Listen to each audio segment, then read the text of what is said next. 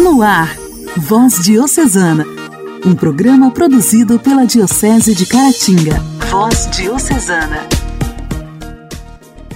Olá, meus amigos, a paz de Cristo esteja com você. Segunda-feira, 28 de novembro de 2022, está entrando no ar para vocês o nosso Voz Diocesana. O meu muito obrigada pelo carinho da sua audiência. Que bom que mais uma vez eu posso contar com você. Aqui no nosso programa, no quadro Diálogo Cristão, você fica sabendo sobre assuntos relevantes que podem, de uma forma ou de outra, ajudar você aí no seu dia a dia, trazendo conhecimento para você do que está acontecendo. No quadro Igreja em Ação, você fica sabendo sobre as ações da nossa igreja, tanto da nossa região quanto mundial. E ainda temos aqui no nosso programa o quadro Intimidade com Deus, um momento de reflexão. Vamos juntos! Voz Diocesana. Voz Diocesana. Um programa produzido pela Diocese de Caratinga. Hoje, dia 28 de novembro, nós celebramos o dia de Santa Catarina Labouré. Catarina Labouré nasceu em uma aldeia na França em 2 de maio de 1806. Seu pai era Pedro Labouré e sua mãe Luísa Madalena. Catarina era a nona filha do casal.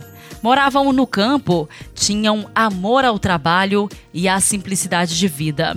Sua mãe faleceu aos 46 anos, quando Catarina tinha 9 anos de idade. Com a morte da mãe, assumiu com empenho a maternidade e a educação dos irmãos. Alimentava em seu coração o ardente desejo de ver Nossa Senhora, pedido esse constante em suas orações. Um dia, dirigindo-se à casa das filhas da Catarina, nota na parede da sala de visitas uma fotografia do sacerdote que ela via em seus sonhos. Uma irmã então lhe explicou: É o nosso pai, São Vicente de Paulo. Catarina compreende que ela seria a filha da caridade. Em 21 de abril de 1830, Catarina entra no noviciato das Filhas da Caridade, em Paris, após seu pai lhe dar permissão para sair de casa. Aconteceu que em 19 de julho de 1830, sua vida se entrelaçou mais intimamente com os mistérios de Deus, pois a Virgem Maria começou a aparecer a Santa Catarina, a fim de enriquecer toda a igreja e atingir o mundo com sua Imaculada Conceição. Nossa Senhora apareceu por três vezes a Santa Catarina. Na terceira aparição, Nossa Senhora insiste nos mesmos pedidos e apresenta um modelo da medalha de Nossa Senhora das Graças.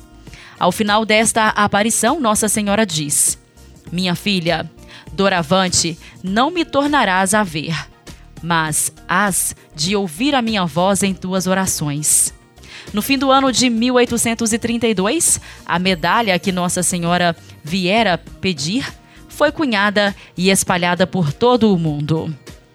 Como disse Sua Santidade Pio XII, esta prodigiosa medalha, desde o primeiro momento, foi instrumento de tão numerosos favores, tanto espirituais como temporais, de tantas curas, proteções e, sobretudo, conversões, que a voz unânime do povo a chamou, desde logo, medalha milagrosa. Essa devoção, nascida a partir de uma providência divina e abertura de coração da simples Catarina, tornou-se escola de santidade para muitos, a começar pela própria Catarina, que muito bem soube relacionar-se com Jesus por meio da Imaculada Nossa Senhora das Graças. Santa Catarina passou 46 anos de sua vida num convento, onde viveu o Evangelho, principalmente no tocante da humildade pois ninguém sabia que ela tinha sido canal dessa aprovada devoção que antecedeu e ajudou na proclamação do dogma da Imaculada Conceição de Nossa Senhora em 1854. Como cozinheira e porteira, tratando dos velhinhos nos hospícios, em Paris, Santa Catarina assumiu para si o viver no silêncio, no escondimento e na humildade, enquanto viveu foi desconhecida. Catarina entrou no céu em 31 de dezembro de 1876, com 70 anos de idade. Em 1933, foi beatificada pelo Papa Pio XI. Por ordem do arcebispo, seu corpo foi exumado. Verificou-se que estava perfeitamente conservado. Até seus olhos ficaram intactos. Depositaram-no em um caixão de cristal sob o altar das aparições. Em 1947, foi canonizada pelo Papa Pio XII. Santa Catarina Labouré, rogai por nós. A alegria do Evangelho. Evangelho. Evangelho. Oração, leitura e reflexão. Alegria do Evangelho. O Evangelho desta segunda-feira será proclamado e refletido por Dom Alberto Taveira.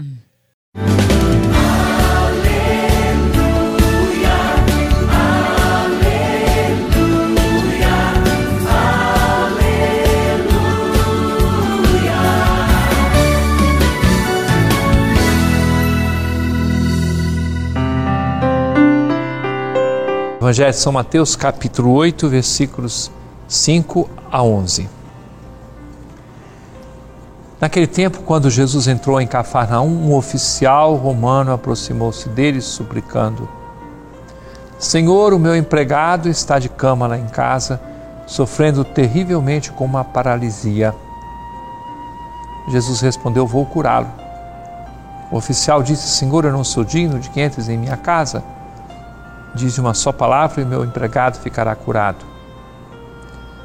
Pois também eu sou subordinado e tenho soldados debaixo de minhas ordens. E digo a um vai, ele vai, ao outro vem, ele vem.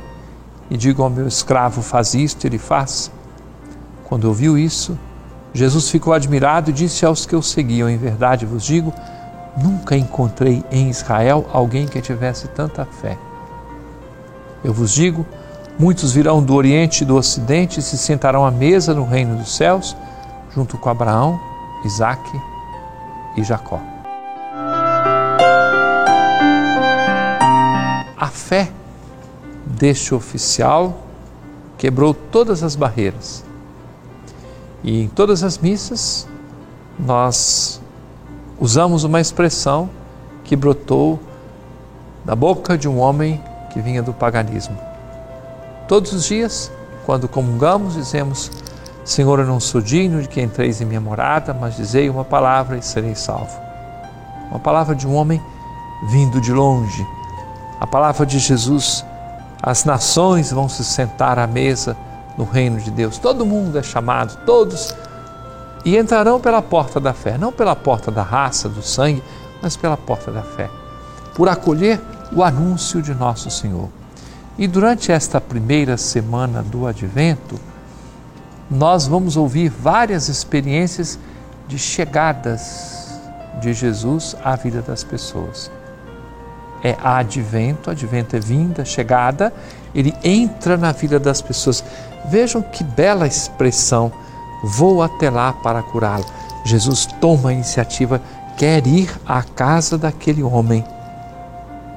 E efetivamente, o que aconteceu é que o homem voltou para casa com a palavra de Jesus, com a certeza que lhe foi dada e fez a experiência da fé e superou todas as distâncias. Cada um de nós é chamado a estar dessa forma diante de nosso Senhor, sabendo que Ele faz crescer essa fé, sabendo que Ele quer realizar a grande maravilha que é a transformação no coração de cada um de nós.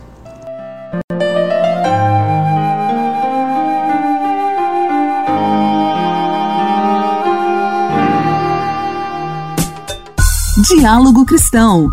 Temas atuais à luz da fé. Diálogo Cristão. Diálogo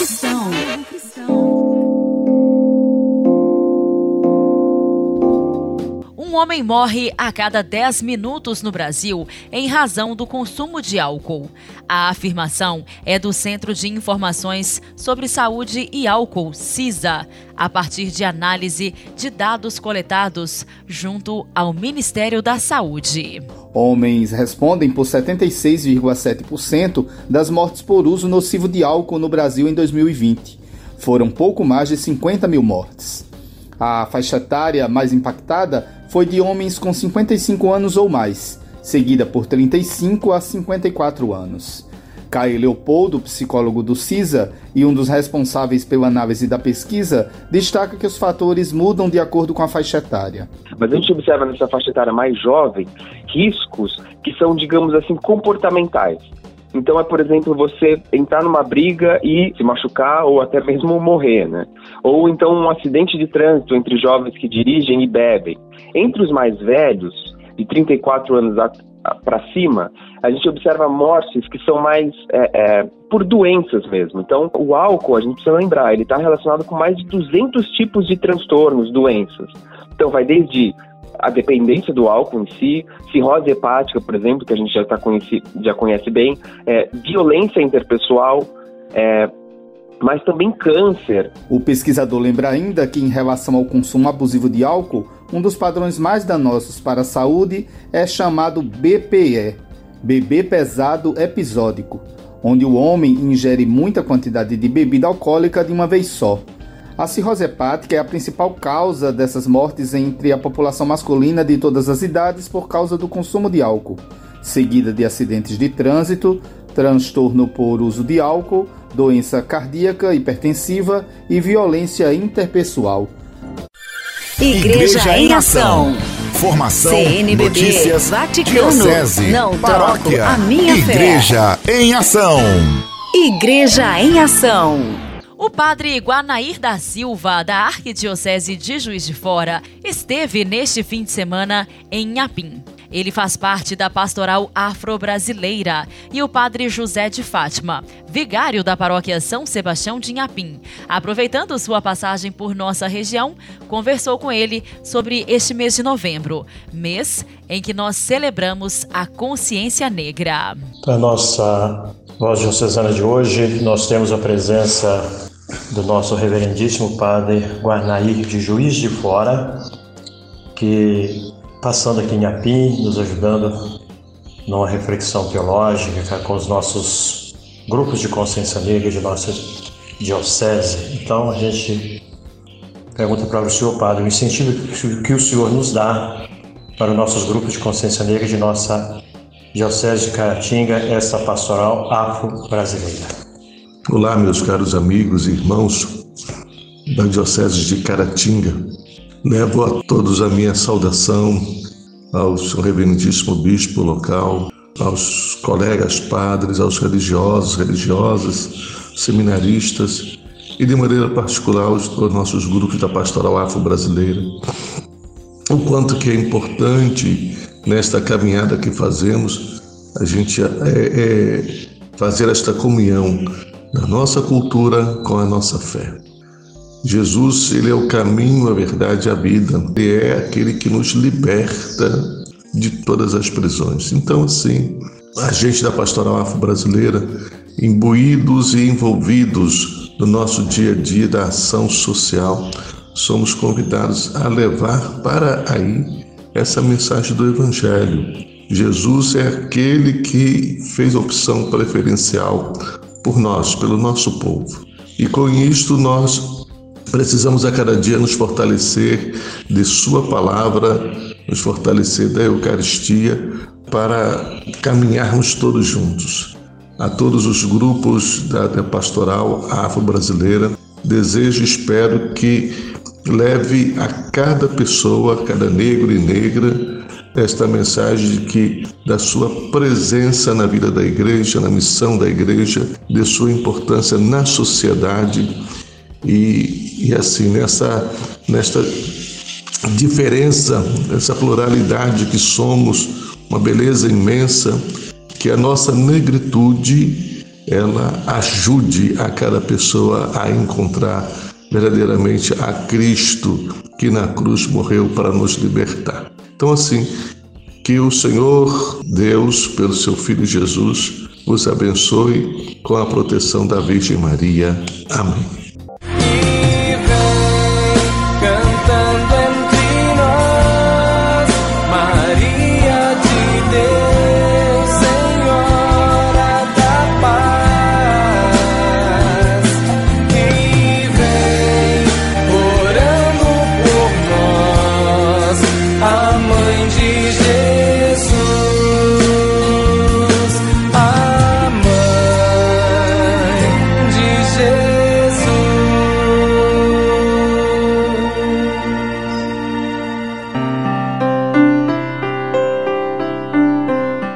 Povo de Deus da Diocese de Caratinga, paz e bem. Aqui é o Padre Marlone e esse é o nosso Momento Mariano.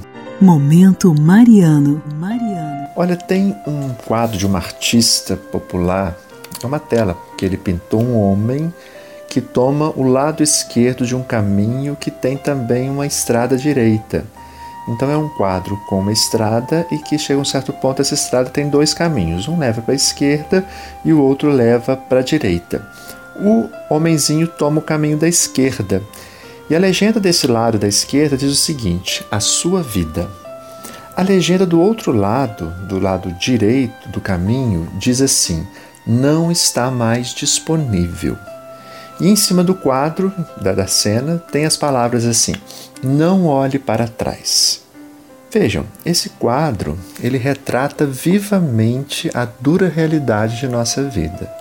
Nós gostamos de pensar que nada é duradouro, que sempre temos uma segunda oportunidade, mas isso simplesmente não é verdadeiro.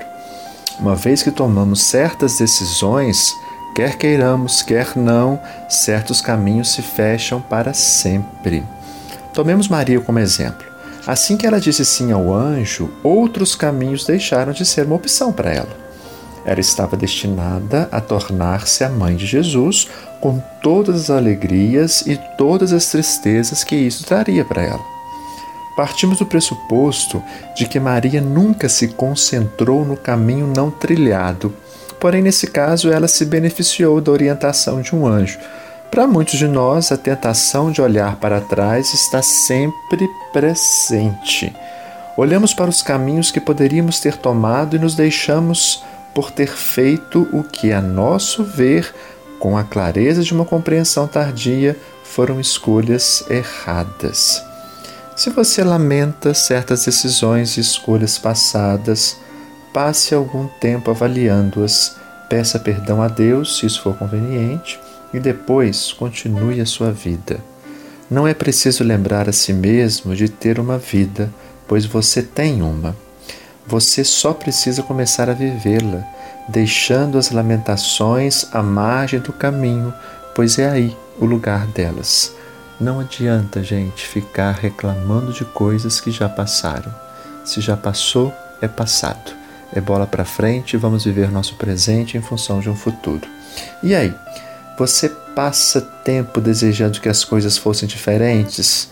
Você se sente prisioneiro das escolhas que fez no passado?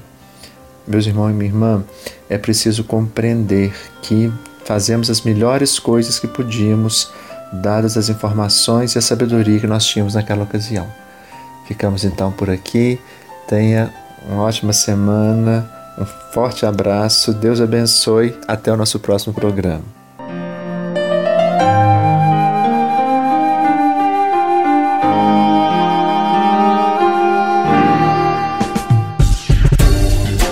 Voz Diocesana. Voz Diocesana.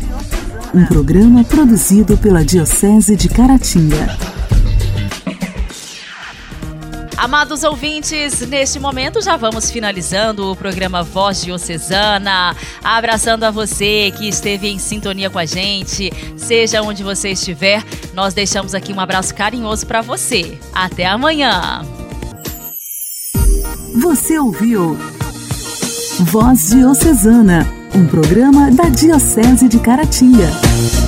Voz Diocesana.